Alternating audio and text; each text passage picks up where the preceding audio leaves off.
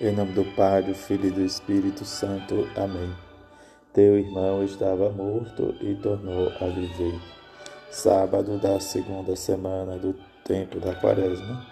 Evangelho de Lucas, capítulo 15, versículo de 1 a 3, de 11 a 32. Naquele tempo, os publicanos e pecadores aproximaram-se de Jesus para o escutar. Os fariseus, porém, e os mestres da lei criticavam Jesus. Este homem acolhe os pecadores e faz refeição com eles. Então Jesus contou-lhes esta parábola. Um homem tinha 2 filhos. O filho mais novo disse ao pai: Pai, dá a minha parte da herança que me cabe. E o pai dividiu os bens entre eles. Poucos dias depois, o filho mais novo juntou o que era seu e partiu para um lugar distante. E ali esbanjou tudo numa vida desenfreada. Quando tinha gasto tudo o que possuía, houve uma grande fome naquela região, e ele começou a passar necessidade. Então foi pedir trabalho a um homem do lugar que o mandou para seu campo cuidar dos porcos. O rapaz queria matar a fome com a comida que os porcos comiam, mas nem isso eles davam.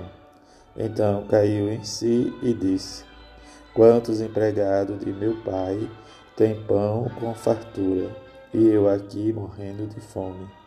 Vou-me embora, vou voltar para meu pai e dizer-lhe: Pai, pequei contra Deus e contra ti.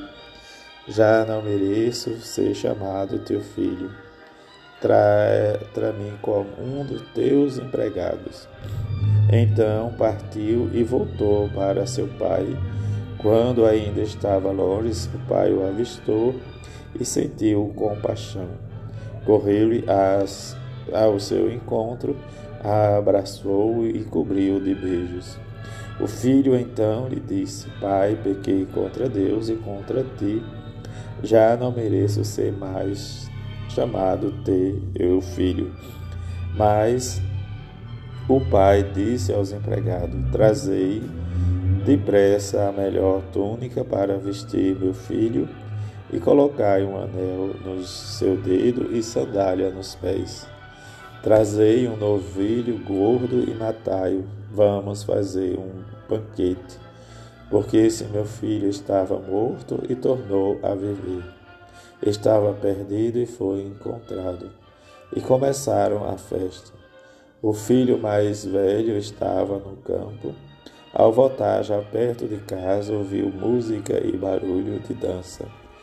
E então chamou um criado e perguntou o que estava acontecendo. O criado respondeu: É teu irmão que voltou. Teu pai matou um novilho gordo porque o recuperou com saúde. Mas ele ficou com raiva e não queria entrar. O pai, saindo, insistia com ele. Ele, porém, respondeu ao pai: Eu trabalho para ti há tantos anos, jamais desobedeci a qualquer ordem tua, e tu nunca me deste um cabrito para eu festejar com os meus amigos. Quando chega esse teu filho que esbanjou teus bens com prostitutas, mata-se para ele um novilho cevado. Então o pai lhe disse: Filho, tu estás sempre comigo, e tudo que é meu é teu.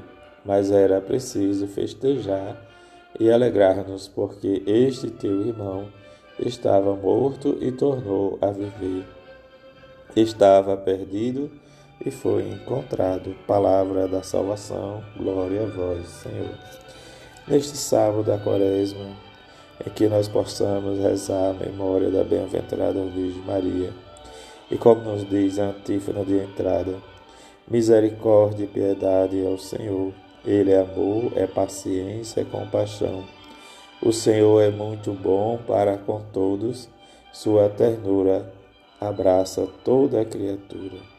Também virtude da misericórdia de Deus, do reconhecimento do Filho pródigo, em que ele buscou sempre esta experiência de gastar seus bens em situações em que ele não leva a vida.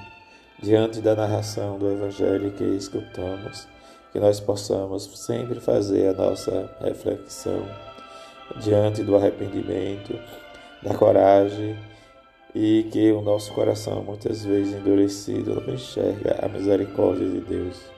Que nesse sábado, em memória também à Virgem Santíssima, nós possamos olhar o seu coração amoroso de mãe. Ela que derramou tantas lágrimas e diante das suas dores, ela agiu sempre como mãe intercessora, aquela que busca anunciar e testemunhar no seu silêncio o Evangelho de seu Filho. Que nós possamos também experimentar cada vez mais a misericórdia de Deus expressa em nosso coração. O que nós precisamos somente invocar a misericórdia de Deus, como nos ensina o profeta Miqueias. E diante da circunstância da misericórdia, entender a reflexão do Filho e dizer sempre: Deus, eu pequei, e diante do meu pecado mereço ser realmente castigado, mas pela vossa misericórdia, dai-me sempre o teu perdão. Que rezemos tudo isso para que possamos ser reconciliados com Deus, com os irmãos e irmãs e com a Igreja. Que a bem-aventurada Virgem Maria e São José nos ajude na nossa caminhada, assim seja. Amém.